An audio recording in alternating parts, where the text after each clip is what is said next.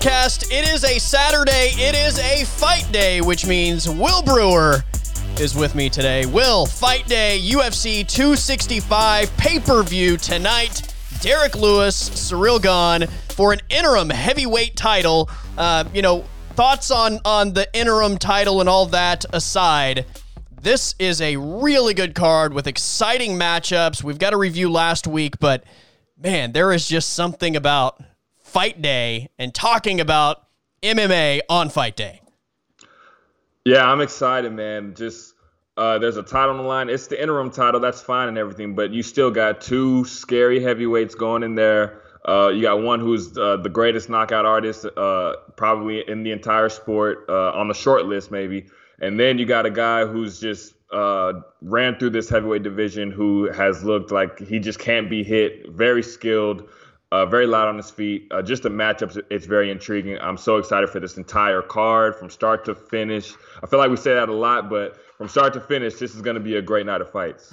We uh, we also have to look back at last week. Uh, we talked about it last week. It wasn't necessarily, I think, a super hyped card uh, because there weren't a ton of big names involved. There weren't a ton of, I, I think, just known commodities uh, for casual fans, but it was a sneaky good card, as, as we like to say, and it absolutely delivered. We will review that. Uh, Bellator showed up in a big way last Saturday night. How about the fact that those two were going head to head for a period of time? And certainly it was a great thing for me to be able to dedicate all of my attention on uh, the Bellator main event with uh, the UFC ending first. Uh, so I was I, I am glad that they were able to stagger those things, and I wasn't trying to watch two fights at the same time. Uh, we also have some big news inside the UFC as far as matchmaking, but uh, man, what is uh, what's the headline for you today? I don't, man. There's there's a lot to to talk about. I guess. Um, I, I guess of course uh, I got to start with my man Jon Jones. Uh, hearing that him and Stipe, when you told me that, I was like, what? Like, where did that even come from? But yeah, um, Jon Jones and uh, Stipe Miocic. If that fight is able to come together, that's pro- that's probably the best uh, matchup in heavyweight history. Yeah, I mean it's it's crazy to think that uh, Jon Jones and Stipe. Look, neither one of those guys are necessarily what I would say at their peak but both of those guys are still, I mean, top five in in the division without a doubt. So um, I think sometimes you have these matchups that you dream about, and it it it gets made way after it should. Uh, and again, I mean, maybe one of these guys is able to ascend and, and become a champion once again. But um, I, I, think it's fair to say, for me at least, uh, I, I don't think either guy is at the mountaintop, but they're not far from it, uh, which is a good thing. So if this thing happens sometime in 2021 or early 2022, I think we're going to get a treat. Um, let's also throw out the idea that there's there's a reason why this hasn't been widely reported. And I think the big reason for that is, you know, obviously Jon Jones wants to get paid X amount of dollars to fight in a main event against a big opponent for the UFC. And there's a reason why the Ngannou Jon Jones fight hasn't taken place yet the news is that these guys have agreed to fight each other. But again, getting that on paper and done on a contract is a completely different conversation. I was joking with you before we started recording. Like I'll go fight Derrick Lewis. Like I, like we can we can break the news right now that Colby Daniels has agreed to fight Derrick Lewis. I mean, you have to pay me a certain amount of money, though. I'm not going to go do it for like 50 grand. Uh, you're going to have to pay me a boatload of money, like back up the trucks, plural, for me to fight Derrick Lewis, but like there's a price for everything. So this idea that like they've agreed to fight, sure, that that sounds nice, but like how serious are they as far as getting this done? And is this something that uh, might get done with any sort of reasonable expectation? Yeah, look, I I'm a as you know I'm a big Jon Jones fan, but when it comes to him, if, if it's not okay, Jon Jones is fighting Stipe Miocic at UFC uh, 272 or something like that. Contracts are signed, sealed, and delivered, and, and yeah. everything. If it's not that, I don't believe it's happening with Jon Jones. Like, there's just so much that you just have to uh, take into consideration when it comes to how much he wants to get paid, or uh, you know, there's just always something going on with him. You know, of course, he's got the the history with the drugs and stuff. Uh, he's got uh, the the history of just not accepting these fights or whatever the case may be. It's just until you get that signed, sealed, and delivered, the date and everything. I don't believe it, it, that it's happening, so I'm not gonna get my hopes up. I should say. Yeah. Um, I would love to see that fight, but there's just a whole lot of hoops and everything that you have to get through in order for Jon Jones to get out there, especially now that he's taking on these heavyweights where he knows like these guys are more powerful than anyone that I've ever fought before. So as skilled as I am, one shot could put me out. So I'm sure that's why he's really wanting to to have these big paydays now because if he gets knocked out, I mean, what what other paydays is he gonna get? So yeah. um, I, I I mean, of course, do what you got to do for yourself. Uh, do what you got to do what you feel you deserve, but um, until uh, it's signed, sealed, and delivered, I, I can't get my hopes up. Yeah. Um, he tweeted three days ago, champion 2022, uh, which would mean, in my mind, you got to get a fight in first. So either you're fighting at the end of 2021, and then we're talking about a title match in 2022, or it's very early in 2022 and you're hoping to get a title match in by the end of next year. Uh, in either case, it's crazy to me I feel like it's been a century since Jon Jones fought Dominick Reyes. Like it feels like that was so long ago.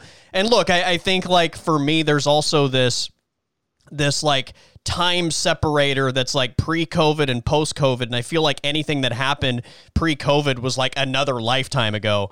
But it was only February of last year that he was inside the octagon, although it feels like yeah. five years. So um, I, I, I hope for the sake of all MMA fans, for jon Jones fans, that we're able to get this thing done. That uh, you know, arguably the greatest MMA fighter of all time is able to face the greatest current heavyweight of all time. Um, and look, that that that maybe maybe Francis Ngannou knocks out his next five opponents and, and takes that crown. But as it stands right now, Stipe Miocic is the most decorated heavyweight champion of all time in UFC history. So, what a fight that would be! Yeah, that would be a crazy fight. I think uh, right now at this point, both of these guys deserve a title shot, but it's there's kind of like a logjam there at the top. Like you got these young guys coming up like the Ciryl Gane. You got uh, Derrick Lewis who's won so many in a row. You got the champion who's not fighting right now, uh, and then you got Stipe and Jon. Jon was promised the next title shot, and Stipe, the most decorated heavyweight of all time, definitely deserves it. So now you're just looking at a point where, yeah, if you don't want to wait so long to just get in there and fight, like that makes a ton of sense for Stipe and Jon to fight at this point. Yeah. Um, and like you said, just the the billing of it, the greatest of all time versus the greatest heavyweight of all time. Uh, you know, I think they've been on a collision course to fight for a while. Uh, just Jon Jones never made the decision to jump up. Like it could have easily been Jon Jones who went up and fought Stipe instead of DC. Yeah. So um, I, yeah, I think they've been on collision course for a long time, and just the styles of it, man. Uh, same size. Uh, Jon's got a little bit more of a reach, but Stipe can uh, can he's pretty good everywhere. So um, I think if Jon really wants to test himself, um, Stipe is the guy to do it against. Um, of course, fighting a guy like Francis, you know, he's big with the, yeah. with the with the knockouts and stuff. But Stipe is very skilled, and he could uh, he could probably hang with Jon in, uh, in other areas where a lot of these heavyweights can't. So. Um, it would be a very intriguing matchup. Is it fair to say that over the last five years, the heavyweight division has been somewhat stale? Yes, absolutely. It's it's been stale, and I think DC going up just gave it some life because right. um, Stipe was kind of. I mean, he was fighting some of the the legends of the sport, but they you could tell that they were on their last legs. And uh, Stipe did his job, and he was kind of running through them. And then you bring a fresh matchup like uh, with a guy like DC who had come off that rivalry with Jon, who had a name and uh, had fans under him and, and everything. So um, you have a trilogy with those guys, and that kind of brings the heavyweight division up to up to light a little bit. Uh, and now the, the, the heavyweight division's got uh, a lot of new blood, young blood um, coming in, and then you bring a guy like Jon Jones into it. Then you uh, have uh, Francis Ngannou as the champion. Yeah. So uh, yeah, the heavyweight division has been stale, but now it's starting to move in the right direction. There's just like a log jam up right. there right now, but um, it's exciting still. I, Stipe, I think, believes that he deserves the immediate rematch with Francis Ngannou, and I, I certainly understand that perspective. He beat Francis the first time. Francis then beats him the second time. So, you know, naturally you think trilogy. And look, I think if this had been two years earlier, that's the right. obvious fight to make. But again, because all of a sudden, you know, two years ago, nobody even knew who Gane was. Now right. he's a heavyweight contender. Um, you know, two years ago, Francis Ngannou had just suffered back to back losses. Uh, right. I, I, just, it, you know, two years ago, Jon Jones wasn't even in the division. I, I think it was just a completely different complexion as far as the heavyweights, and there weren't other options as far as like. I mean, they, they kind of just had to do the DC Stipe trilogy like over and you know they just had to keep making those fights because there weren't as many options. And right now there are a lot of options, a lot of different ways they can take this thing. And you know, we, we basically have five guys that can sell a main event right now in the heavyweight division. Francis Ngannou's the champion. We're about to watch two of them tonight with Derrick Lewis and Ciryl Gane, and then Jon Jones and Stipe Miocic. It, it, it it's a lot of fun to watch the heavyweight division right now have this many quality guys at the very top. And it's a good problem to have when Stipe Miocic, the most decorated heavyweight champion of all time, can't get an immediate rematch when he loses his belt because there are so many options. I mean, that's a good problem to have. Yeah, it's a great problem to have. And like you said, a couple years ago, um, when Stipe and DC were just going back and forth, like what other option was there? Like you, you were waiting for another contender to come up. Like you had like the Alexander Volkovs and the Derrick Lewises and stuff, but they were losing fights and stuff. So you didn't really have anyone who had just um, a lot of attention on their on their back outside of Stipe and DC. So yeah. each time that they would fight and go back and forth, it just made the most sense. But see now. You can argue like Ciryl Gane makes sense, Stipe Miocic makes sense, Jon Jones makes sense, Derrick Lewis makes sense. There's so many guys that you could sell a, a very quality main event on, and you know, the heavyweight division is supposed to be the best uh, division in all the sports. It's got all all the attention and everything.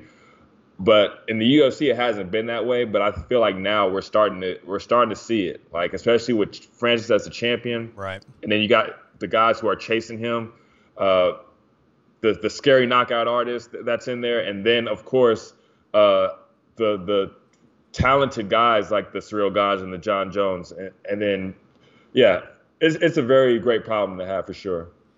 Uh, before we rewind to last week, and we'll hit Bellator as well, especially the main event. Uh, yesterday, I'm watching the ceremonial weigh-ins. I'm watching Michael Chandler on set with DC and, and Laura Sanko and Dan Hellie, which I, I love that group. I, I think that they are tremendous. Like they're entertaining. It's it's fun. Uh, it's well put together. Um, I enjoy that that whole like weigh-in show that they do. Um, Michael Chandler's on set and they interview Justin Gaethje. We spent probably 10 minutes last week talking about Justin Gaethje, Michael Chandler, what that matchup looks like. I think like of all the all the fights that are going to take place this year, this is a top 5 for me, maybe top 3. Like I'm I'm geeked to watch Gaethje Chandler fight and they certainly sold it yesterday. I mean, Justin Gaethje basically just said like I'm excited to fight somebody I don't like. I don't like this guy he said, I don't have any reason not to like him. It's just something about his face. I want to punch him in the face. And uh, I think Michael Chandler uh, kind of uh, enjoyed hearing that as well. Like, what an awesome fight. Yeah, it, it, it's one of those fights for me where they don't really have to do a lot of talking. Like, uh, right. no matter what they say, like, they could be in a press conference and it could be the most boring uh, 15 minutes that I've ever seen but I know that once they get into that octagon, that I'm going to be entertained from start to finish, no matter how long it lasts. So, um, I mean, I enjoyed the interview. I thought it was funny, uh, all the stuff that they were saying back and forth. You know, Michael Chandler, I feel like he really enjoyed hearing Gaethje talk all the noise that he was talking and stuff. But you know, I it felt like they both knew like there's not much to say. Um, right. We know like what's coming, uh, and uh, these are these are two guys who go out there and bring it. They put they give their all out there uh, to to bring the most violent fight to the fans, and that's exactly what I think we're going to see. Uh, I couldn't be more excited for this one. Yeah, I think there's a, a certain amount of respect from both of those guys as far as what the other brings to the table and the violence that the other is going to to you know bring to each of their styles. Like holy cow, there's no way that's a terrible fight. Like, that is going to be one of the best fights of the year. Like, as soon as that fight was announced, I, I quote tweeted fight of the year candidate immediately. Like I haven't even seen the fight yet. It hasn't even been made. Like they've not even, you know, they're starting the thing was just announced. I don't care. That is going to be a fight of the year candidate. There is no way it's not. Yeah, it's going to be a fight of the year for sure. Um I mean, of course, we know like there's some of these fights that get announced and you're just like, "Oh, this is going to be a great fight," and then it doesn't deliver. I guarantee uh, I will put money that this fight will deliver yeah. as long as it's as long as it lasts. I hope it's a five round like co-main event. I feel like this fight deserves five rounds, even though it may not last five rounds. But what if you, what if it did go 23 minutes and then there's a knockout at the very end? Like, I mean, for me, this fight is so exciting. Uh, and I don't, I just don't feel like neither one of these guys will take a backward step. I don't no. feel like there's going to be any feeling out process really. If there is, there may be like it may be in the first 30 to 45 seconds, and then we'll see just chaos from there.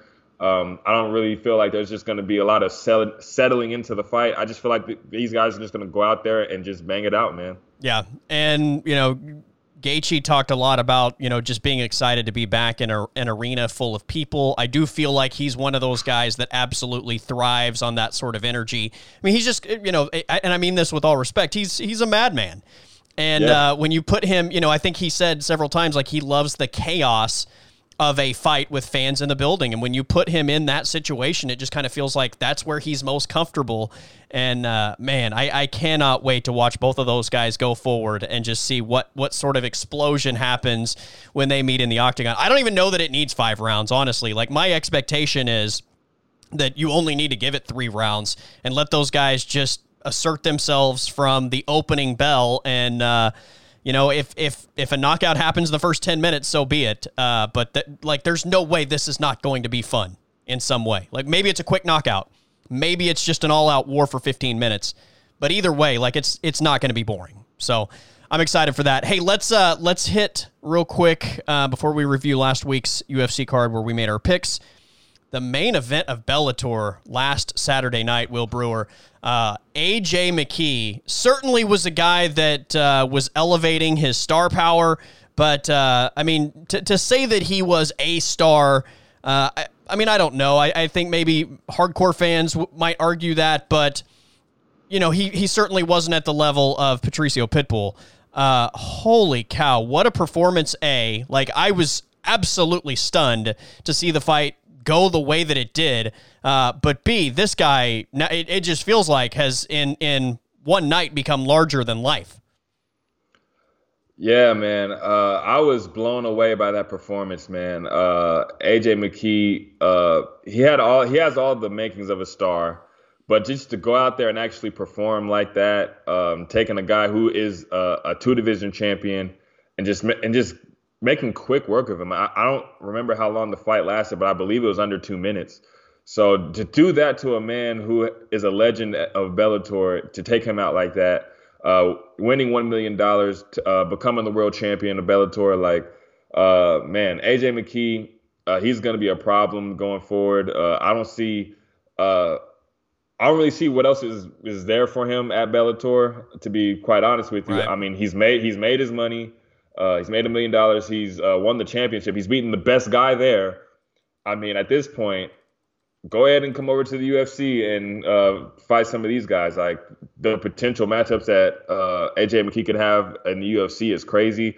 I think he's just a, a step above all of those guys uh, at Bellator, and, he's proved it, man. Undefeated. Um, he's beaten these guys in so many different ways uh, on the ground with his submissions. Uh, the his unorthodox striking. Uh, I mean, uh, he's got it all, man. He's got it all. Uh, I think he has like a year left on his contract. If I, I, you know, there was a lot of conversation about this over the course of the last week, and and I I believe I remember hearing that it's somewhere around a year.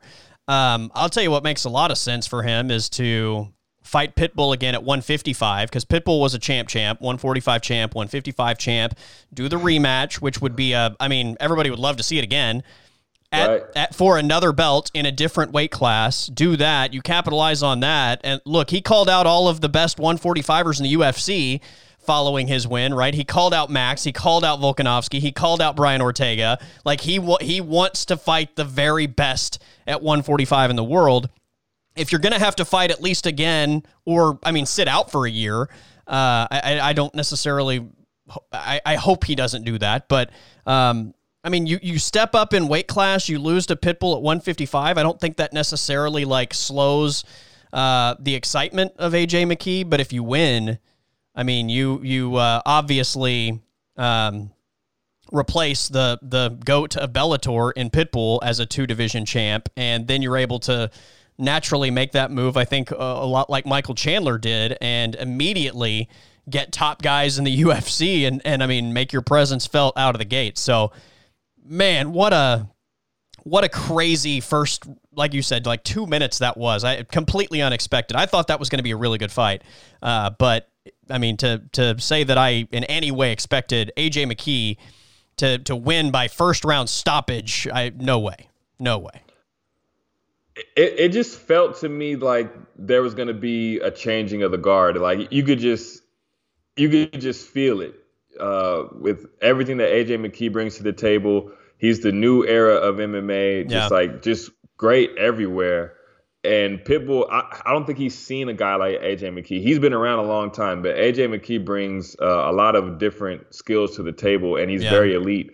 Um, it just felt like a change in the guard. It, it felt like when Anderson Silva uh, became champion, or or when uh, Israel Adesanya beat Robert Whitaker. You, like you could just feel like there was going right. to be uh, uh, a change in the guard, and uh, I mean AJ McKee delivered. I mean I definitely didn't think it was going to last under two minutes. I thought it was going to be uh, I thought he was going to be tested, that we were going to see him in, in bad spots, that he was going to have to overcome adversity. But um, yeah, he shut all that down in under two minutes. I'll tell you this: I picked Pitbull to win, uh, but watching those guys uh, like walk out and watching their demeanor when their names were announced and everything, I did not feel good about that selection because uh, while I felt like I, am not going to say that Pitbull didn't look comfortable, but it, it, was more about what AJ McKee looked like. Like this dude looked like he was in the right spot at the right time. Like he was just oozing confidence. Like he looked like the guy that knew he was going to win that fight. And and again, I'm not saying Pitbull didn't. It was just more about like the vibe I got from McKee on fight night. Yeah, it was similar. I, I mean, I hate to keep bringing up old older fights, but it's similar to when Conor McGregor fought Aldo, and you could just see how loose and how confident he was. Right. And while Aldo was looking was looking good and everything, like you could just maybe feel like he was feeling the moment. And that's kind of what I what I've uh, got from their walkouts. Like maybe Pitbull was feeling the moment a little bit. You know, it's there's one million dollars on the line. You know, they had a um, the press conference was kind of got a little chippy yeah. at, at one point, and then you know you go into this matchup. AJ McKee, you know, he's just feeling like I've been here before uh, I'm I'm meant to do this, you know, and he and he went out there and performed. All right, what's next for AJ McKee? We will find out. Uh, I would love to see him match up against uh, the UFC's best featherweights. I would love to see him against Max Holloway. Um, you know, obviously Volk and, and Ortega are going to be fighting soon for that uh, for that belt, and you would assume that Max is next, regardless, and and maybe it's the loser of that title match uh, if AJ McKee does end up joining the UFC at some point. But man, I, I would I would love to see him kind of put his name in the in the ring with uh, with those names we just mentioned at 145 in the UFC. Holy cow, that guy is incredibly talented. All right, UFC Fight Night Strickland versus Hall last Saturday night. Will let's start with the main event, um, or you know what? Let's start with this.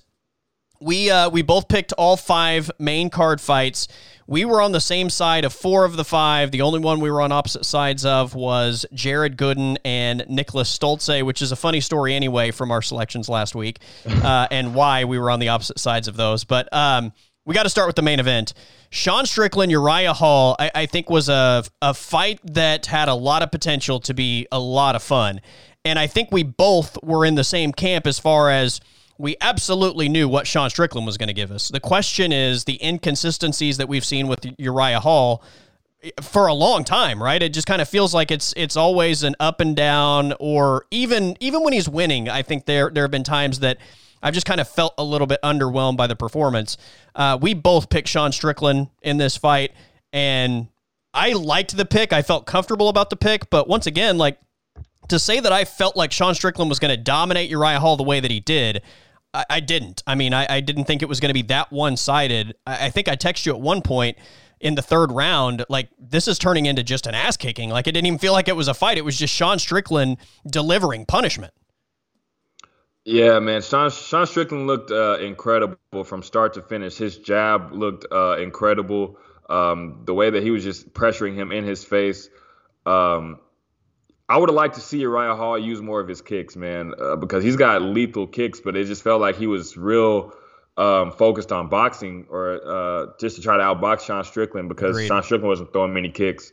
But um, yeah, Sean Strickland just was piecing him up, and uh, just whenever Uriah Hall was getting close, he was just sliding out of the way, uh, kind of making it look really easy. Um, like I, I, I felt like Sean Strickland was the more technical fighter and everything, but I definitely thought that Uriah Hall was going to be able to land some big, uh, some big shots. But Sean Strickland just basically shut it all down with his pressure and with the way that he was uh, connecting with his jabs and his strikes and stuff.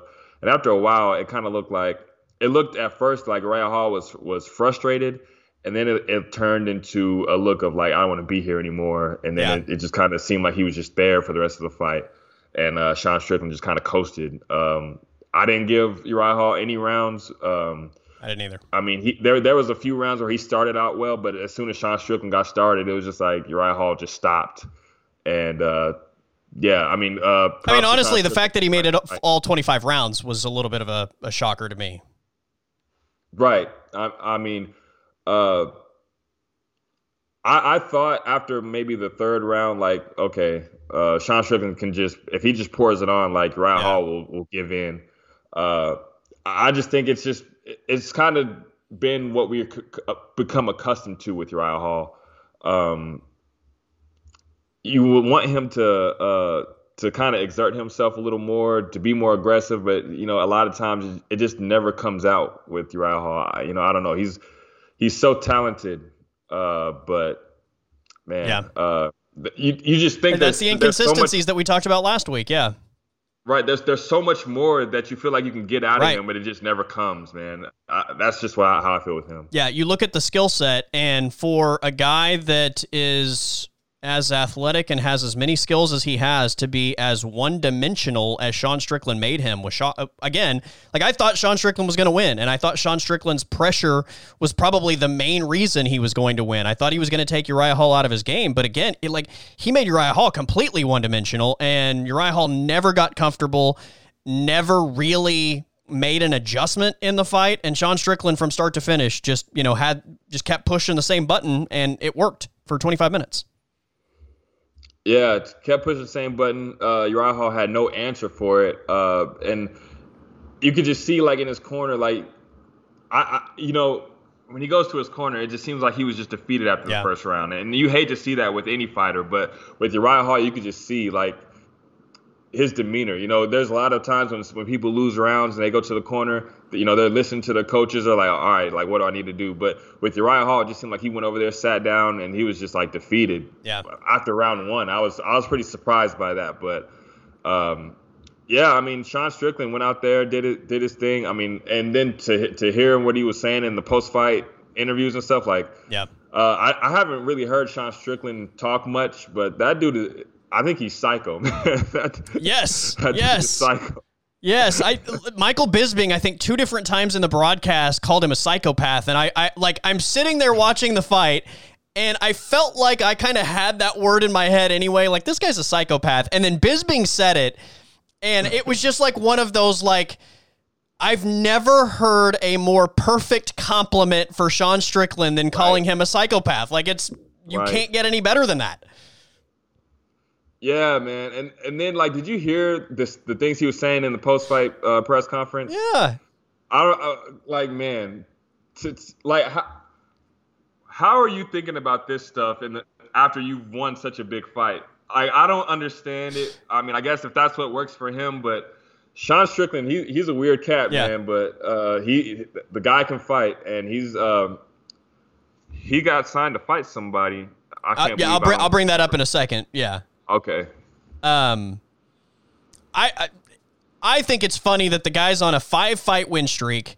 He's 24 and 3 overall. He's ranked in the top 15 in that division and they're asking him who he wants and he's like I don't care. I just want to fight. And and basically like inside the octagon, he's like I'm you know, I, am just I, I just like fighting so much cuz otherwise I'd probably be doing meth. Like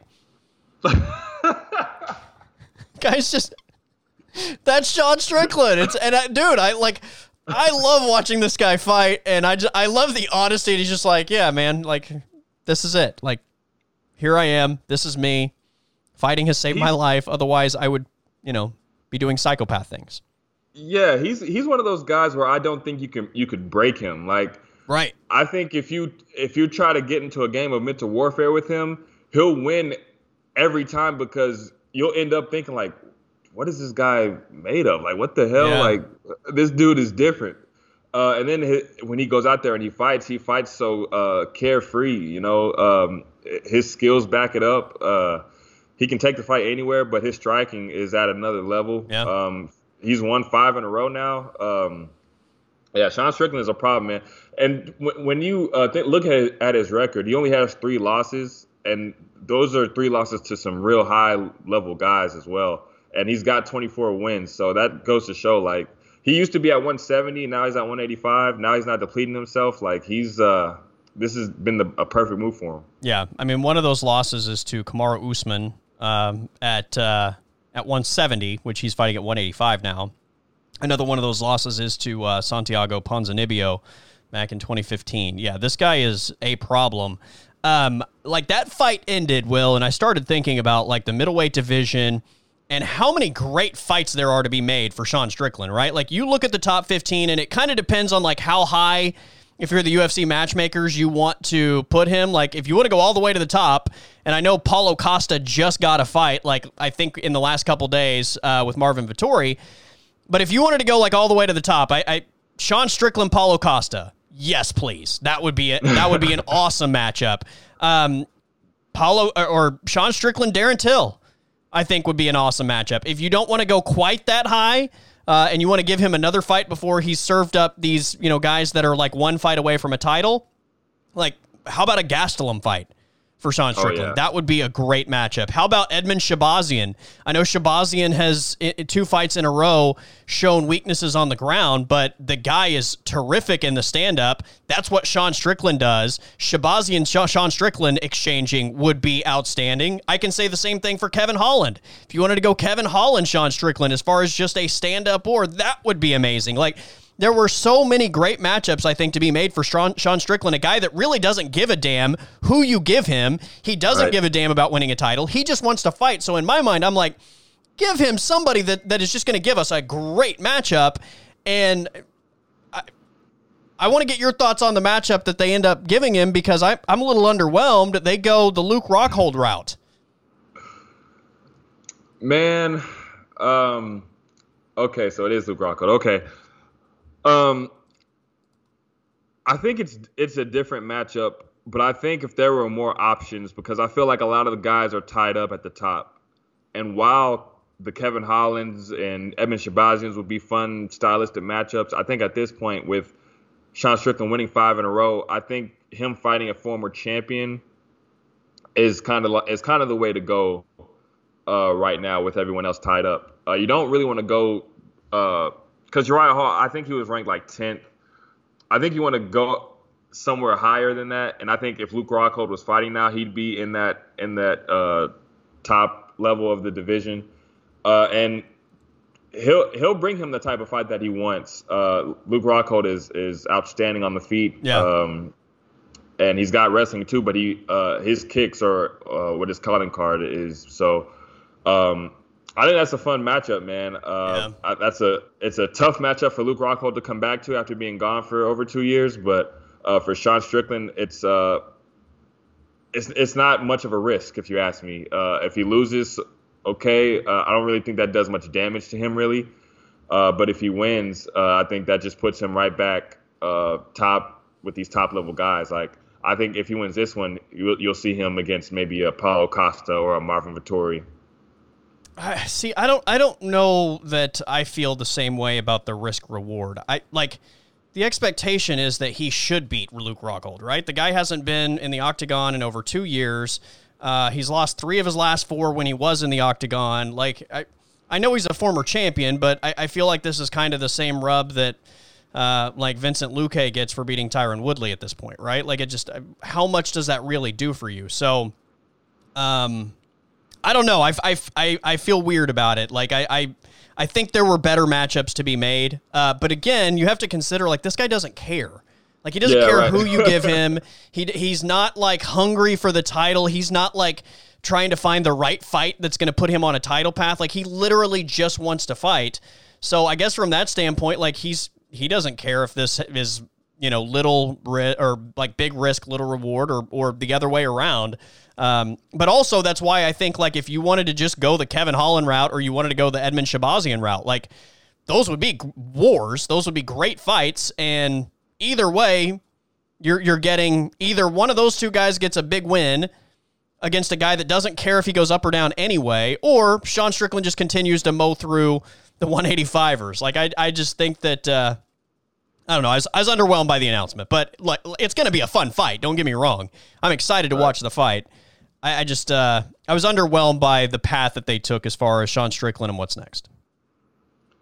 Yeah, and I still think uh, a lot of that has to do with uh, them wanting to put to put him in a matchup with with the guys at the top of the division, but everyone's booked. Like Till and Brunson's booked, uh, Gastelum and yeah. Cannonier's booked, um, Costa Vettori's booked, Israel's fighting Robert Whitaker next. So that's right. eight guys at the top of the division uh, that's that's just booked right now. So, um, I mean, I guess you could have went with uh, a Kevin Holland or a Edmen Shahbazyan, but I think with Luke Rockhold coming back, bringing uh, the accolades that he's had, I think it, it to, for me it does make yeah. some sense. Uh, just more more so just with everyone else uh, being booked up. Fair enough. Fair enough.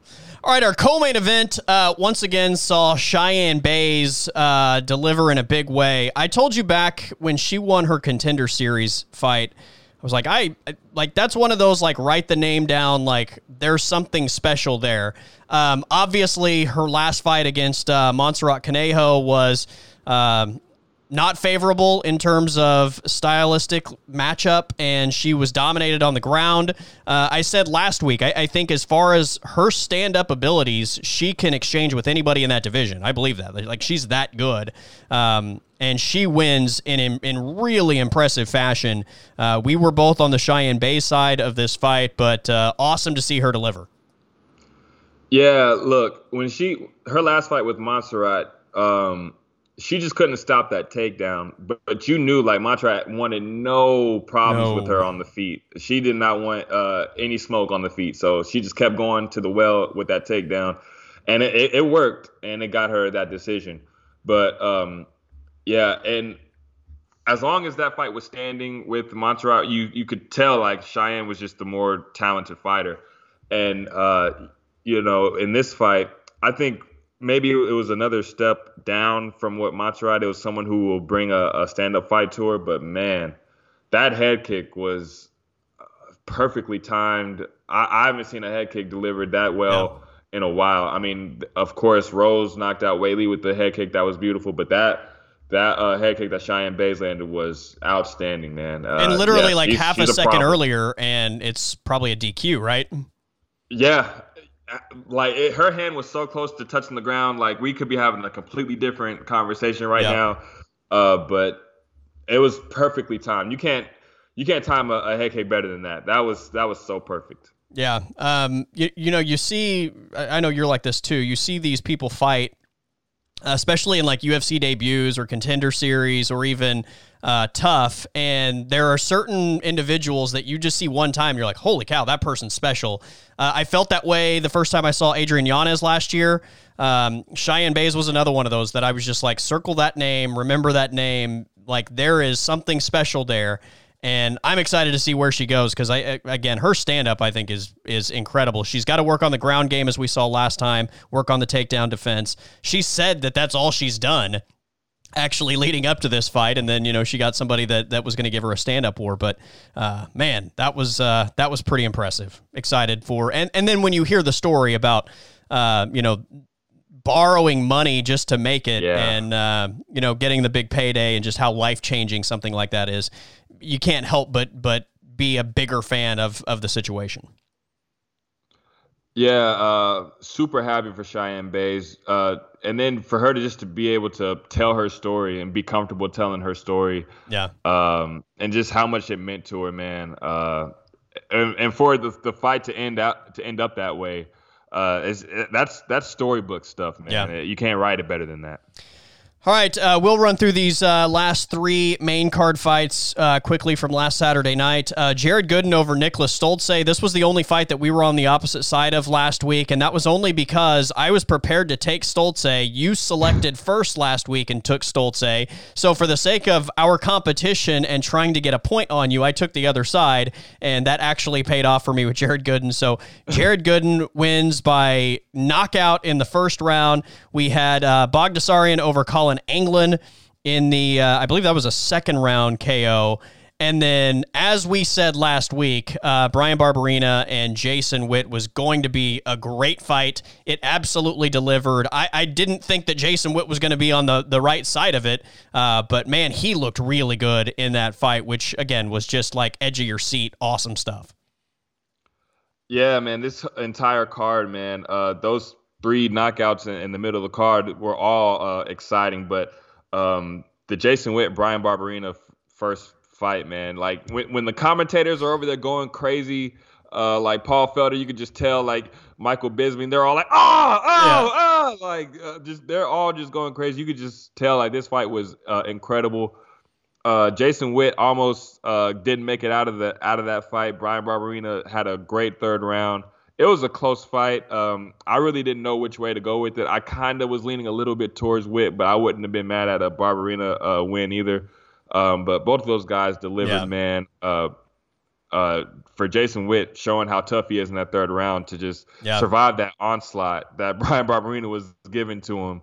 Uh, it was crazy. I mean, he he did really well in the first two rounds, but that third round, it was. Yeah. I mean, it was just it took a lot of, of grit for him to finish that out. Um, Yeah. So uh, props to Jason Witt. He showed a lot, and but and we all know what Bryan Barberena brings to the table. So fight of the night and very well deserved. Yeah. Um, I had Witt winning the fight, but yeah, I mean, like it's one of those. That's like one of those fights where nobody's talking about the winner or the decision Right. or anything. It's literally about like what happened for the 15 minutes those guys were in the octagon and not the aftermath.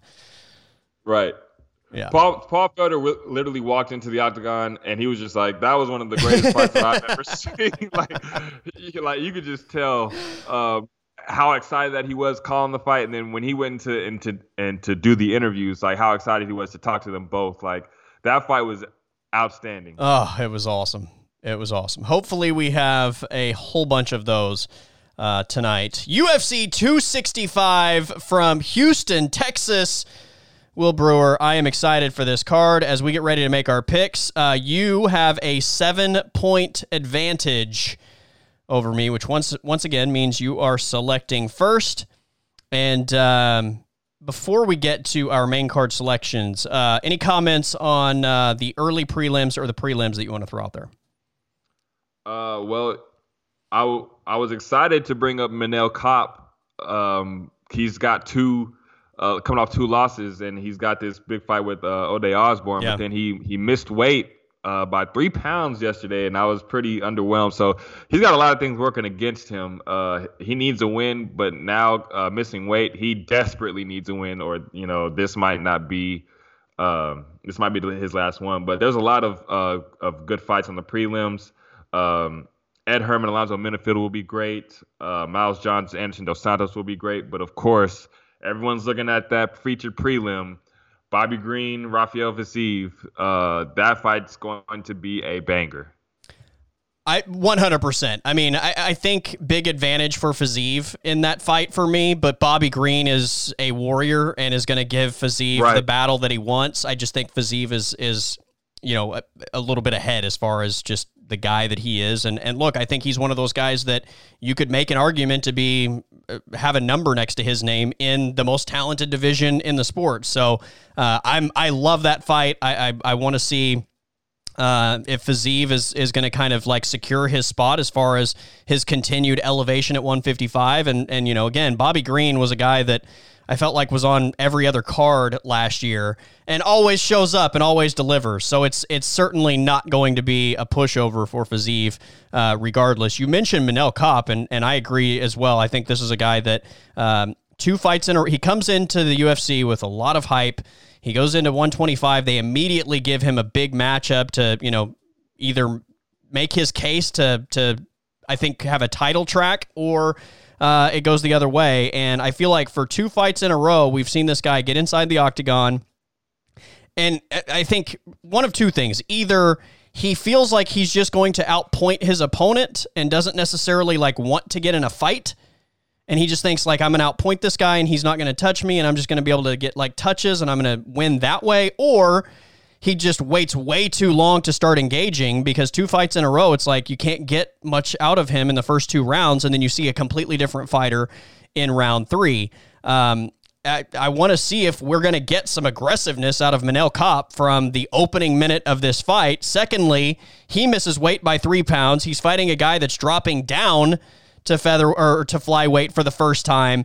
Uh, I think there are a lot of interesting storylines with uh, with that flyweight matchup against uh, Osbourne. So I'm with you. That was one that that I had circled for a number of reasons. All right, our main event, UFC 265, starts in the bantamweight division. Will Brewer, we have Song Yadong at 16 5 and 1 versus Casey Kenney 16 3 and 1. Oddshark.com has Song Yadong minus 105, Casey Kenney minus 115. So this one on fight day, as of this morning, very, very close in the odds. Ooh, this one, um, this one's tough. Uh, I think that uh, Song Yadong is tough. Uh, Casey Kenney was on a was on an upward trajectory for for a minute, and then he ran into Dominick Cruz. Uh, he had won three in a row. Um, I've been going back and forth on this fight. It just, you know, I know that Casey Kenney is going to bring pressure, and I'm not sure uh, how well Song Yadong is gonna uh, is gonna handle that. But I do believe that Song Yadong is very talented still. Um, I'm gonna go ahead and uh, I'm gonna go Casey Kenney by decision. All right, Casey Kenney for me as well. Um, you know, Song Yadong, I still don't believe he beat uh, Chito Vera. I thought that was uh, a uh, decision that went sure. the wrong way. Uh, and then you saw, I think, how he reacted to the pressure of Kyler Phillips the last time around. You mentioned it. Casey Kenney is is going to do that as well.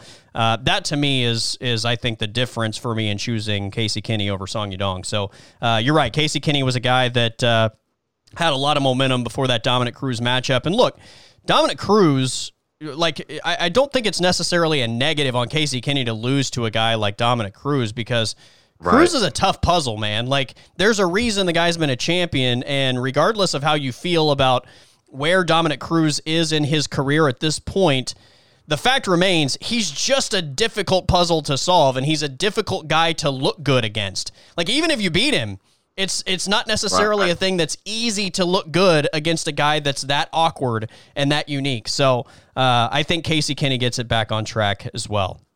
All right, we have female strawweights in our second fight on the main card of UFC 265. Tecia Torres 12 and 5 overall against Angela Hill 13 and 9 overall. Tecia Torres minus 140 favorite, Angela Hill plus 115.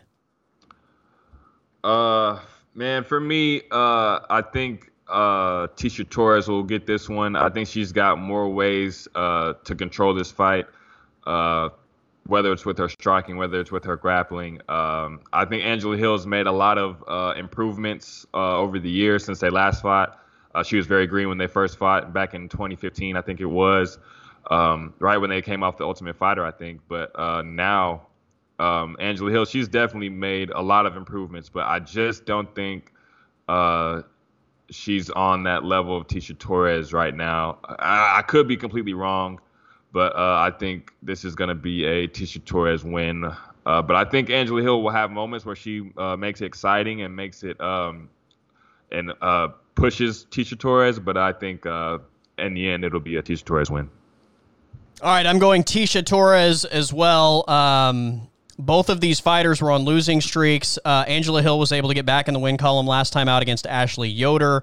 Uh, for Tecia Torres, she had lost to a murderer's row before her recent two fight win streak. Andrade, Joanna, Weili, and Marina Rodriguez. I mean, that is a killer's row at 115, and she's bounced back with two straight wins. Uh, so, yeah, Tecia Torres for me as well which takes us, Will, to I, I, mean, we have I think three outstanding fights to close out UFC 265, and it starts with Michael Chiesa and Vincent Luque contrasting styles. Uh, this is an extremely fun matchup. Uh, as soon as this one was announced, I was I was really excited again because I think both of these guys have forward momentum, but in very different ways, uh, which is always exciting, right? It's it's the it's the stylistic matchup. Like Chiesa is as good a grappler as there is in this division. Vincent Luque uh, certainly has good jiu-jitsu, but he's known for his stand-up and the stand-up wars that he gets in, and certainly at times is one of those guys that kind of throws caution to the wind. I always call him the, uh, or you can say it the other way around, but I call him the Beneil Dariush of the uh, welterweight division. Like, I think both of those guys are similar in so many ways. Uh, Vincent Luque, 27 and 1 overall against Michael Chiesa, 17 and 4 overall. Oddshark.com has Vincent Luque minus 120 favorite, Michael Chiesa plus 100 on fight day. Well, first, let me just say every time that I see Michael Chiesa, I really just don't know how he was making 155 for all those fights, man. right. I, I mean, that guy is massive. And then just to see the old pictures of him at 155 and how depleted that he looked, I'm so glad that he made that decision to go up to 170 because at 155, he looked like a skeleton. He looked sick all the time. Uh, but I'm just so glad that he made the move to 170. Well, he he was the main event at a fight night card in Oklahoma City. It was it was Michael Chiesa, Kevin Lee was the main event of that card, and I was at the weigh-in the day before, and I'm I'm not kidding. That dude looked as sucked out as anybody you've ever seen. like I was just like, holy cow! I'm I'm with you. I like he looks big as a 170 guy, right? But yeah, like that like that weigh-in day, I was just like, man, this dude, like how's he doing it?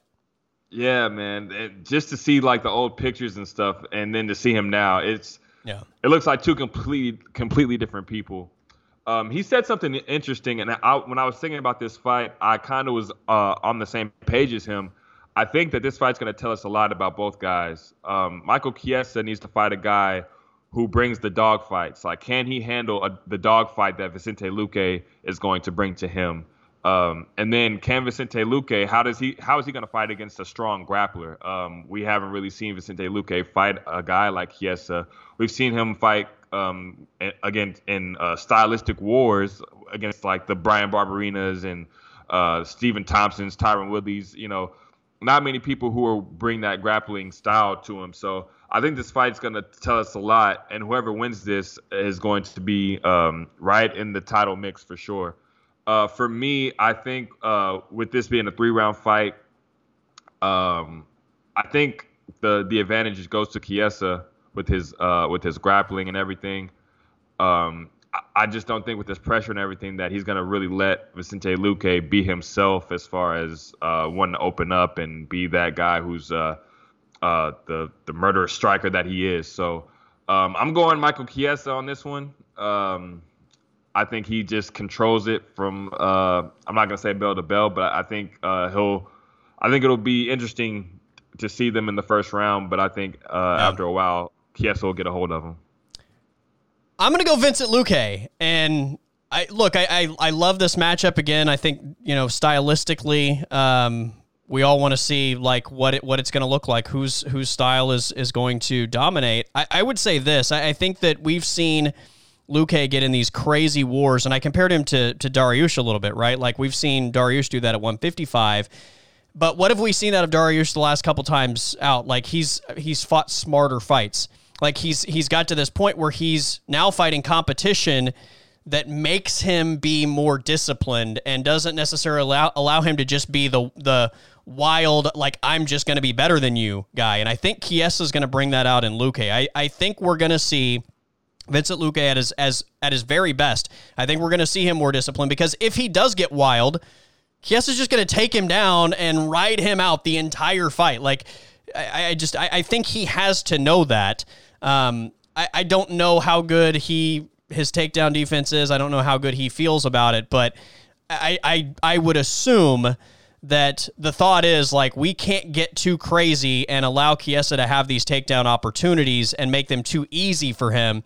So I, I think you do see Luque um, probably fight the most disciplined fight we've seen to this point. And look, if, if he doesn't, then I think this is an easy path to victory for Michael Chiesa. So I, I, I think Luque is one of the top five guys in this uh, in this division, and I'm excited to see him in this matchup because I think for the first time in a while, it's a matchup that's going to make him fight a very smart fight and and make him fight a fight that kind of like establishes you as you know one of those like championship caliber guys where the mental right. has to match up with the physical. Right, I, I agree. That's what this fight represents for both these guys. Uh, they're they, they're in a crossroads at their uh, careers.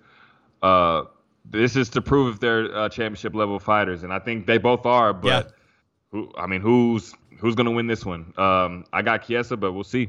All right, we are on the opposite side of Luque Chiesa, which takes us to our co-main event. Uh, Will Brewer, bantamweights. I love this matchup. You and I got uh, a little bit giddy when this one was announced.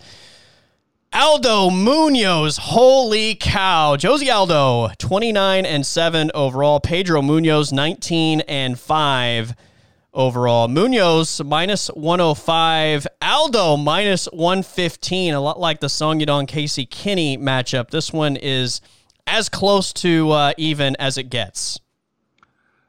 I think this fight will be fun. Uh, I don't think there's any way that this fight won't be. Uh, just the styles of both these guys. Um, I just think that it, that it calls for a fight of the night level fight. Um, I will say this though, um, I think Pedro Munhoz made uh, very like he took a step in his fight with Jimmy Rivera, he, where um, we're used to seeing him be the guy, kind of like you were saying with Vicente Luque. Yeah. We, we've been used to seeing him be the guy who gets into wars and stuff, but we're seeing him fight very smart and very strategically, and uh, that's what what uh, Pedro Munhoz gave gave us against Jimmy Rivera. Um, he fought definitely way different than I thought he was going to fight. I felt like Rivera was the one who was looking to be in a war, and Munhoz was the one who was uh, being very technical. Yeah. But with that being said, um, I think the type of fighter that Pedro Munhoz is is turning into, the very strategic uh, fighter that he's becoming, I think Aldo has just seen. I think he's just seen it over the years, and I think he just knows what to do. And especially in a three round fight, I have a hard time betting against uh, Jose Aldo, so yeah. I'm going to go with uh, Aldo on this one. Nice, nice. I love it. Uh, I give me Pedro Munhoz. I, I, told you that, like inside the octagon, this is one of my favorite guys in the sport, and I picked against him last time. I'm not doing it again uh, because I don't want to have to root against Pedro Munhoz uh, first and foremost. But look, I, I think that you make a very valid point. If he fights Aldo the way that he fought Jimmy Rivera, I think Aldo gets the better of him. I think we need vintage, all out brawler Pedro Munhoz in this fight. And I think you need just go forward, just know you're going to eat some shots and get into a war. And if, if you go to that uh, style, I, I, think you're too much for Aldo in this case. So, um, yeah, I, I, think you're right. It, what what uh, what Munhoz do we get? Um, if we get the you know put the dump truck in the forward position and break the gear off and and just you know like it's it's going forward no matter what happens uh, pedro munhoz then i think he's going to be too much for aldo but if he if he tries to be the more technical guy i think he's on the wrong end of this against uh, aldo so while we've seen i think forward progress as far as his overall game uh, I, I think this opponent doesn't necessarily uh, say that that would be the right way to go, at least in my mind. So I love this matchup. I think this matchup is going to be awesome. Uh, I'm with you. If, if this was like a fight night uh, five rounder, I would probably feel better about picking yeah. Pedro Munhoz in a three rounder. Um, you know, it's it's a really close fight, but uh, like I said, I'm I'm not picking against my guy Pedro Munhoz uh, for a second time in a row. I didn't like doing it the last time, uh, right. But uh, I'm I'm doing it today. Pedro Munhoz over Aldo, and and man, that's just going to be a blockbuster. So, all right, we are on the opposite side of Luque and Chiesa. We're on the opposite side of Munhoz and Aldo, which takes us, Will, to our main event for UFC 265 in the heavyweight division. We opened this podcast talking about the heavyweights, Jon Jones and Stipe Miocic. Now it's Ciryl Gane and Derrick Lewis. Uh, again, when you talk about matchups and guys that are just completely different, uh, it doesn't really get much polar opposite than Gane Derrick Lewis. UFC 265 main event with the heavyweights. Derrick Lewis 25 and 7 overall. Ciryl Gane 9 and 0 undefeated as a mixed martial artist. Derrick Lewis is a plus 270 underdog. Gane minus 360 favorite. I would assume that uh, most casuals are like, what the hell? Plus or plus 270 for Derrick Lewis? How is that even possible? Yeah, um, I I voted on Twitter in this poll about who I thought would win out of uh, Gane and Derrick Lewis, and I thought that a lot of people like would know like Gane's probably the better guy or whatever. So I voted and I picked Gane. And can I guess the percentage? 80, dang, I'm sorry. Did you go say ahead. it? I didn't hear you. No. Did you okay, say it? Okay, good. Go ahead. Go ahead. I didn't, I started to, but go ahead. Um, I'm gonna guess the percentage was like 92 percent for Derrick Lewis. 84 percent. Oh, okay, yeah. Lewis. 84% for Derrick Lewis and only like 16 for for Ciryl Gane. And I was yeah. like, what? but yeah, it just goes to show, man, Derrick Lewis with his knockout power and uh, how big of a fan favorite that he's become.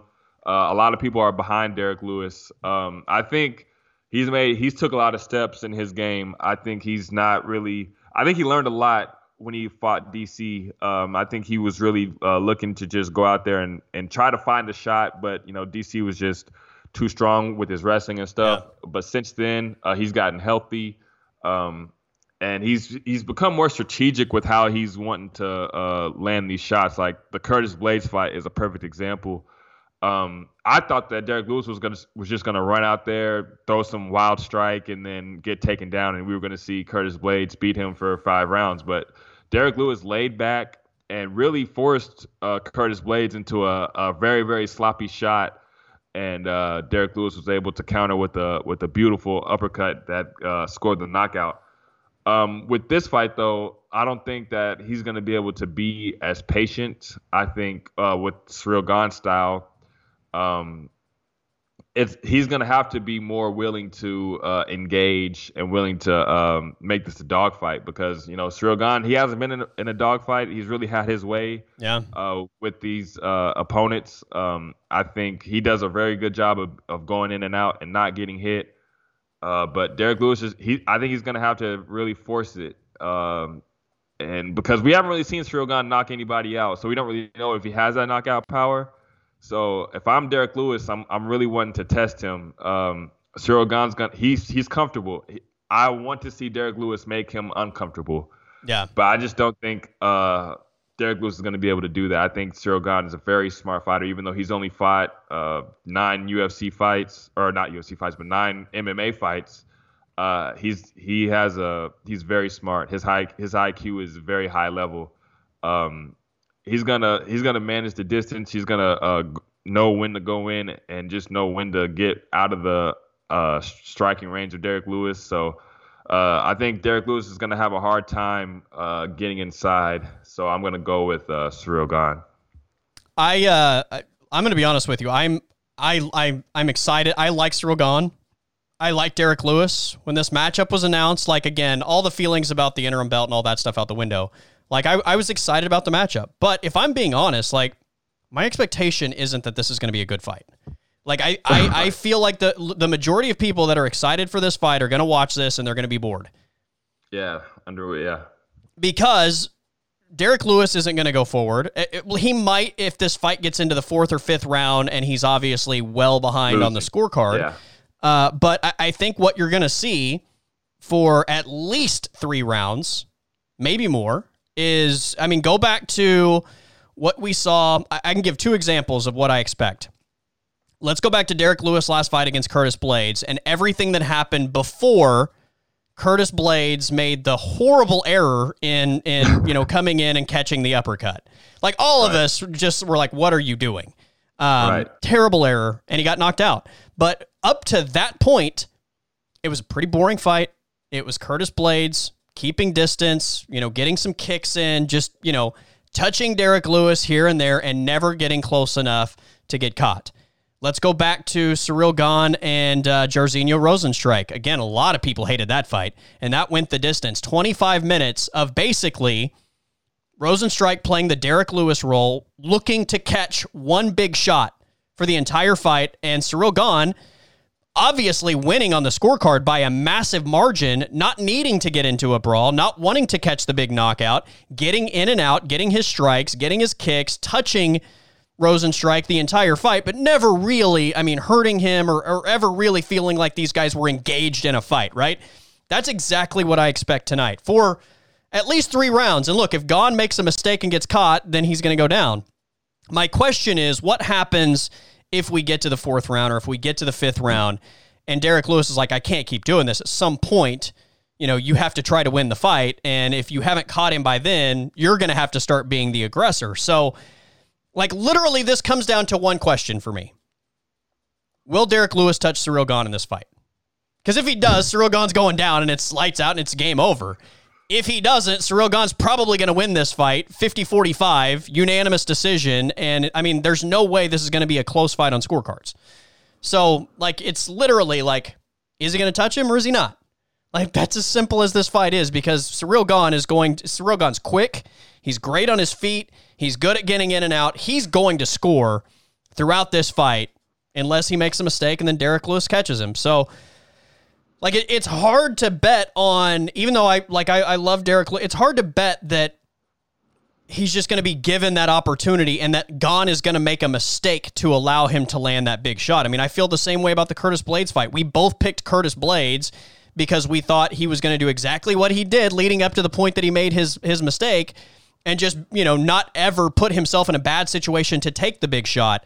And for some reason, while just winning on the scorecards easily, he decided out of nowhere, like, I'm going to go for this takedown with Derrick Lewis literally fist clenched, ready to land the big shot. And he did. I, Gane's not going to do that. I don't think. Right. So, like, it's just, it's hard for me to bet or put my, my wager on a guy that's literally got to land just one shot and hoping that the other guy's going to make the mistake to allow that to happen. So, uh, all that said, like, I, it's just, I, I've got to pick Gane. when you started this, I thought you were going the other way. I really did. Yeah. but I think you uh, kind of took yourself out of that while you were talking. But let me. No, uh, I was never going. I was never going Lewis. I, I, I was Okay, just, okay. I was, I was just really trying to paint the picture of what I think we're going to see tonight. And you know, Derrick Lewis again is like a fan favorite. People love him. Like I, my guess was ninety percent of people thought he was going to win, and it's because. Ciryl Gane's a very smart fighter. He doesn't put himself in danger much. He doesn't get in big exchanges. Uh, you know, we saw a little bit more of that against Volkov, and I think he really impressed us from that standpoint. But even against Volkov, like while he beat him up, you know, it, it wasn't like he, you know, he put him away. And I, I mean, there's not even, it's not even close as far as like w- the way you have to be against Volkov versus Derrick Lewis. Um, like I, I just I don't see a way that Gane is ever going to put himself in danger in this fight, and Derrick Lewis is not going to get into a mixed martial arts fight against Ciryl Gane. Like Derrick Lewis' skill set is nowhere close to Gane's skill set. So like the question becomes when it gets to the fourth or fifth round and he starts to feel that urgency, like I got to go get this knockout. Like how what how does that look? Uh, I, I I don't I still don't know the answer to that. I think Gane is still going to just not ever be in a situation where he he takes the big shot. Um, but man, this is exciting. Derrick Lewis even said I think in the last week like if you guys let me win the belt in the heavyweight division, like what's wrong with you guys? Like he he he like he literally admits he's like the least skilled MMA fighter in the heavyweight division because he's a knockout artist. Like that's that's not necessarily a negative thing. That's just what the reality of the situation is. Derrick Lewis is a knockout artist. Ciryl Gane is a mixed martial artist. And if uh, if Gane doesn't make the mistake to put himself in jeopardy, like that that should be the way this thing goes. Yeah, look. with without trying to disrespect Derrick Lewis and, and everything that he's done, Derrick Lewis has a, a puncher's chance. But yeah, I but I want to be more clear. Like he's got a puncher's chance, but if anyone's ever had a puncher's chance, for Derrick Lewis to have a puncher's chance like that, that shit is elevated like double, triple, quadruple. Cause like this, he's the scariest knockout artist, or him and him and Francis are the are the two scariest knockout artists in the entire UFC. And it just takes one. So he doesn't have to like it, it, wear exactly. you down before he puts you away. Exactly. It takes one big shot from Derrick Lewis. So to say that he has a puncher's chance, I'm I'm I'm giving him his props, but also I'm being smart to know that he's not going to be piling on rounds or overwhelming Ciryl Gane. Yeah. Like Ciryl, if he doesn't land anything, Ciryl Gane's not going to be hit and Ciryl Gane's going to be touching him from from a long distance away. So these rounds are going to be piled up for Ciryl Gane, and unless Derrick Lewis lands something crazy, and like you said, um, but I have a I have a question that I think will be answered uh, on the night. I wonder how the crowd will factor into this fight because this is Derrick Lewis's hometown, and yeah. if there's like some lulls in the action will he be uh will there be booze and if there's booze will that force Derrick Lewis to, to be like all right let me take some chances because like you said the Blaydes and Lewis fight was boring until Blaydes made that mistake yeah. Ciryl Gane's not going to make that mistake like if Ciryl Gane wants to stand there and and pick out his leg for 25 minutes and win the belt that way Ciryl Gane will do that he will not make he will not take any unnecessary chances like Curtis Blaydes did so um, Derrick Lewis is going to have to be the one to initiate uh, to initiate things. So, um, will Derrick Lewis do that? I think with uh, with it being in his hometown for the heavyweight title, like why the fuck not? Go ahead and yeah. just go out there and put and put it all on the line and and see what happens. Yeah, I, I completely agree. Um, and and yeah, I, I think you're right to point out like this not, nothing we're saying is is in any disrespect to Derrick Lewis. And like I said, like Derrick Lewis even made the statement like if you if you MMA guys allow me to get the belt, like that's on you cuz all of these guys from an MMA standpoint are are more skilled. They all these guys have more tools than Derrick Lewis does. And that again, that also doesn't mean Derrick Lewis hasn't gotten better in a lot of areas. But at right. the end of the day, like you know, a cow is a cow Derrick Lewis is Derrick Lewis. Like, you know, it's right. we're not trying to like look at a cow and call it a duck. Like Derrick Lewis is a knockout artist. That's what he is. That's what he does. That's what's made him successful in the UFC. And uh, I don't think Ciryl Gane, especially after having gone through that Rozenstruik fight and f- not feeling bad whatsoever about the way that thing went, uh, I don't think I would be surprised. I guess would be the way to say it if the boos that are going to happen in this fight. Right uh, forced him to fight a different style. So I don't think we're going to see that from Gane. But you're right. I think the question is, like, at what point do those boos kind of put Derrick Lewis into gear to maybe force the action because he's going to be behind on the scorecard and it's going to be on him to force the action in this fight because, you know, Gane is going to be scoring. I think he's going to wait I, again, because of the Blaydes fight, like I, I think he's going to wait a decent amount of time before he does that. And look, he also talks about his cardio a lot. Like, I think he also knows like he can't maybe you know turn it on too soon uh, because then he may not reach the finish line either from a cardio standpoint. So my guess. My guess is for about three rounds, you're going to see Gane stay on the outside. You're going to see Gane get kicks in and, and just do, again, what he did to Rozenstruik. I think you're going to see Derrick Lewis do exactly what he did against Blaydes, which is sit back and just wait for the big shot. And people are going to be really upset about it. There's going to be a lot of boos. And my guess is at some point in round four, to give himself about a 10 minute window, um, you know, and the, and the crowd booing, like, and, and at that point, probably being down unanimously, uh, three rounds to zero I think at that point you see him uh, maybe you know put it in forward and and try and force the issue and, and see what happens from there. So I I'm fully expecting this will to be one of those fights that uh, that UFC fans aren't necessarily uh, happy about uh, because they're not getting the firework exchanges.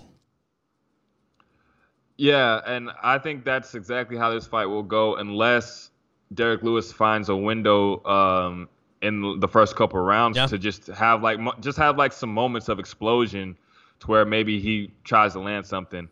Um, that way he's not blowing out his gas tank in the first two rounds because I do think that's something uh, big that he did against Blaydes. He was being patient because he knew that this was a five round fight. So I think he'll do the similar thing with Ciryl Yeah. Gane. But um, yeah, Ciryl Gane's not, not going to make the mistake that Curtis Blaydes did. So I mean, it, it's very interesting. While a lot of people will think that this fight is boring, like I'm going to be on the edge of my seat because this fight could end at any point, or you know, Ciryl Gane is just going to um, have he's going to show that it's a it's a masterclass. Yeah. It's too easy for him. Yeah. So I mean, I, I like uh, chess matches like this For sure. Um, uh, fighters having to have great IQ. So um, these type of fights intrigue me a lot. So I, I'm looking forward to this one. especially when you know one of them can with one shot end it at any point. and like I, I- i'm with you i think like these are the kind of fights that probably stress me out a little bit more than when they when both guys are just banging each other like Right. because you're literally waiting for one guy to make one mistake and potentially the fight ending Exactly. Like uh, a, a fight that I can compare it to. A lot of people didn't like Tyron Woodley and Wonder Boy because they Yeah. were they were out there playing chess. And, Like if you make one mistake, like the fight is over. And I feel like it, it's very similar. Um, uh, if you make one mistake with Derrick Lewis, ask Curtis Blaydes. It is it is Yeah. night night. So Ciryl Gane for 25 minutes is gonna have to not make a mistake. Uh, and, he's quick enough. He's smart enough. Uh, he's got the style to do it, but it's still just any mistake that he makes could be the end of the fight. So that it's very intriguing. it's uh like that the the tagline for ufc 265 main event should be like get ready for boring until it isn't right, it's boring till it's not right, Gane lewis right, man. Or maybe or maybe it just uh, you know never gets to the point that uh, I mean maybe it goes 25 minutes and it's uh, Ngannou Lewis and then we're all just like like never like never it ne- there was Yeah. never anything but Right. uh, I I you know again I think Lewis is at the point now where uh, he's gonna sit back but at some point there's gonna be I, I think a moment in time where he forces the issue uh, now that may mean successfully or unsuccessfully, but I, I don't think we're we're gonna just get through 25 minutes where there's like never any like big pressure in the fight. So because he- Gane's not gonna al- pressure him, Gane's gonna be in and out. You know, right, like right. He's gonna be in and out. yeah, yeah. He, so. He's already the underdog. He's already uh, no one's really expecting him to win. I mean, of course he's gonna have the fans behind him in Houston. So if I were Derrick Lewis, like why why not, man? Actually, Just go everybody there. everybody does expect him to win. That's the thing. Like it's I've never seen. I mean, I guess maybe Conor McGregor some, might fit into this category, but a guy that's a plus two seventy underdog will is like like you said. What was it? Eighty something percent of people thought he was going to win the fight. Like Yeah. that's Yeah. that's the star power that is Derrick Lewis, his personality, and being the greatest knockout artist potentially in in MMA history. So Yeah, man, it's it's intriguing, man. I, I just think with him uh, having all the fans behind him, just go ahead and just Yeah. take a chance, man. It, it couldn't hurt. He's he's been he's been there and done it all. He's fought all the scariest guys. So if he gets knocked out, so what? At least you go out Right. uh, on your shield, and you're not going out like I wish I would have did this. I should have did that. Like just go out there and uh, just put on the line because.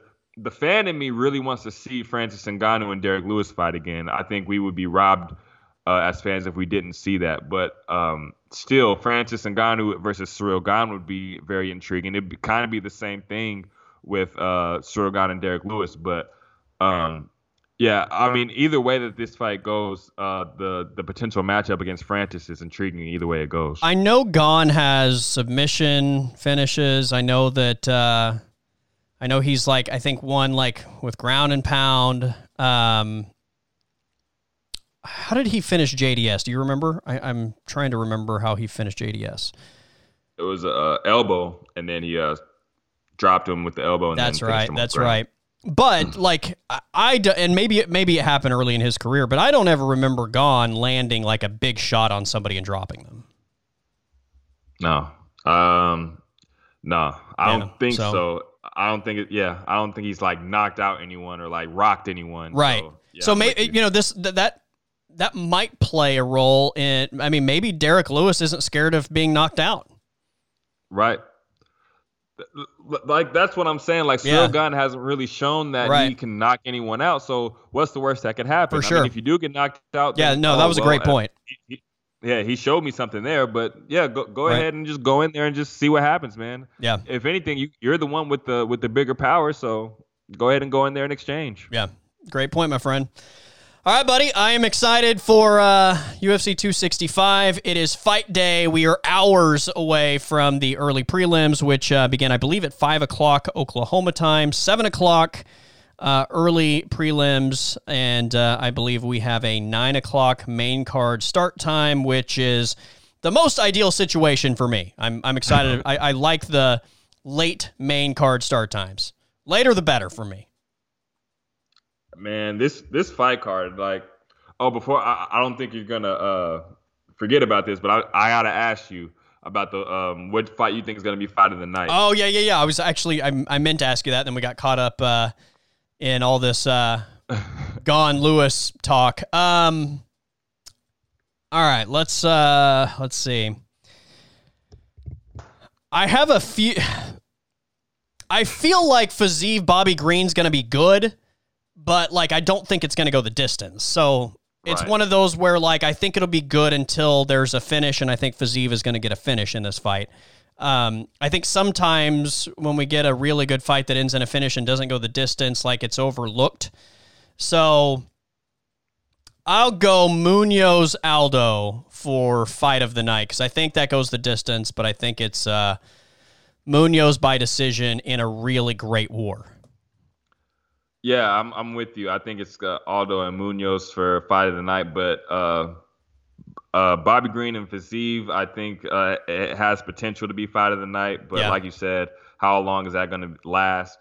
And then I, I kind of think that Chiesa and Vicente Luque is a sleeper. It's just I don't really know how it's going to go, but um, I think with the contrasting styles, you, you never know. It could yeah. make for a special fight. So um, but yeah, I do think Aldo and uh, Munhoz will be fight of the night. You know, generally when we get fight of the nights, it's because it's two guys with similar styles, so you're able to get the best out of both guys, right? Like Luque and Chiesa are completely different. So if this is a stand-up fight, like Luque is going to be way better. Right. And if this thing's on the ground, Chiesa is going to be way better. So it's hard. Like those are the ones where you have completely contrasting styles. Those are the ones that are hard to bet on being fight of the nights because either way, you're going to get the best out of one guy, but probably not the best out of the other guy. Um, right. Which you know, may, Song Yadong Casey Kenney might be uh, a contender right. for fight of the night because I think those guys, like as far as their styles, like um, I like Casey Kenney's pressure in this fight and what he can can do to win, but like I, I think you're going to get the best out of both guys, be, stylistically. Right. And I guess we would be remiss if we didn't bring up Tecia Torres and Angela Hill. I mean, yeah. Uh, Angela Hill has grown into a very exciting fighter, so she could turn this into a dogfight with Tecia Torres. So um, that could be a sleeper fight too. All right, give me. Oh, so give me one, two, three. Again, outside of the main event, because everybody always likes the main event. I like to throw that one out the window with this question. One, two, three. As far as what you think at the end of the night, when it's all said and done, the best three fights were. Uh, number one is Aldo Munhoz for sure. Two, Bobby Green. Three, I really want to say Chiesa and Luque, but I think I'm gonna go Song on Casey Kenney. Okay. Uh, same for me. I'm gonna go. Uh, same for me. Same order. Munhoz Aldo one, Fiziev Green two, Casey Kenney Song Yadong three and uh, yeah, th- I mean, there's there's some good fights on the prelims, but which which you know the prelims always deliver awesome matchups and awesome fights. Uh, maybe Ed Herman, Alonzo Menifield. Yeah, that that's very intriguing because you know Menifield's going to start really fast, right? And can Ed Herman uh, handle that. And if he can, if he's able to drag that out to the second and third rounds, I think he'll have his way. But yeah, uh, that fight's very interesting. So it, it could. Yeah. We'll see. Kape Osbourne, like if Kape decides he wants to be aggressive for the first two rounds or not, like it, I don't know. I mean, what we've seen from him so far is that he uh, doesn't doesn't really uh, doesn't really want to fight much until round three. So uh, that one I'd rule that one out based on just you know what we know to this point. Yeah, Manel Kape, he has to go out there and fight like it's it's his last because it it could be. Yeah. All the signs are pointing towards it could be in his last fight. Two in a row, missed weight. He's got to go out there and throw caution to the wind. So if he does that, it, may, it might be fight of the night. Yeah. Um, last thing, and I'll let you run. Derrick Lewis, Ciryl Gane at the uh, weigh-in. What'd you think?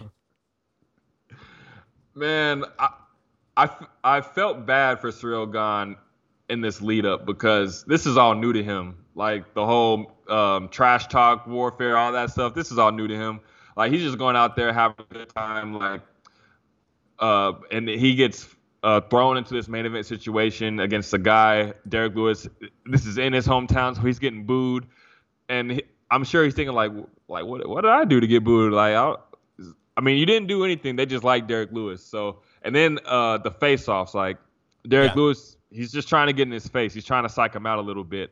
And you know, I am not gonna say Gane looks surprised, but it just looked like he hadn't been there before.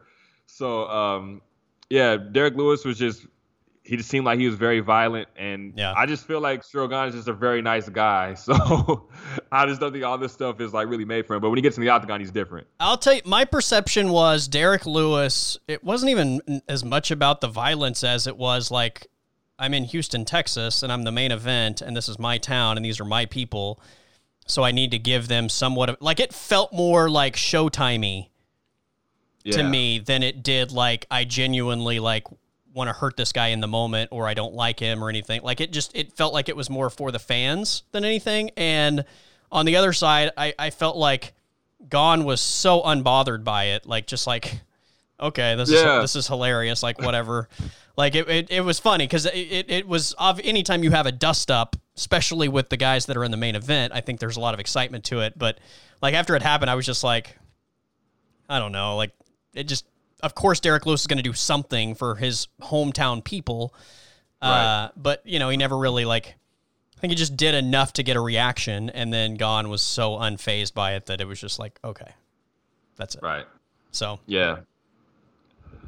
Yeah, Gane wasn't really phased by it, but you can just see, you could tell like this was all new to him. Like this is a new experience that he, that this is, uh, yeah. he's, he's experiencing for the first time. So. Yep. All right, my friend, that is it. Uh, happy fight night.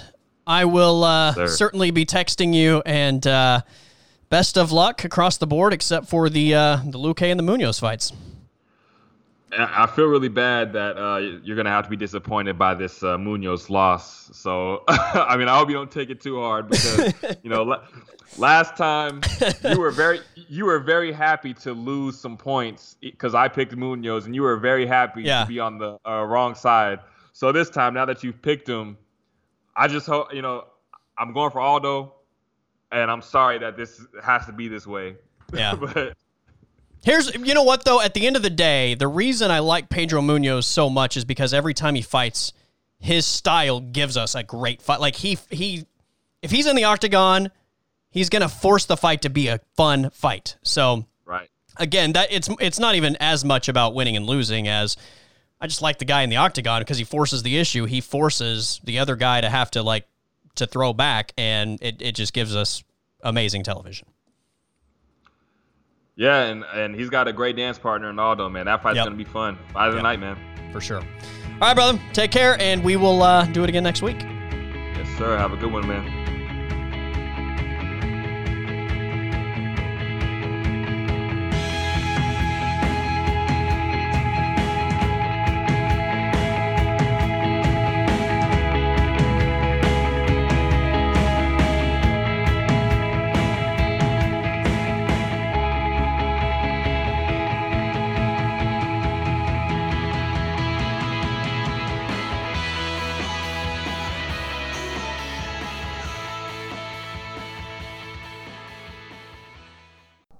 Podcast is over.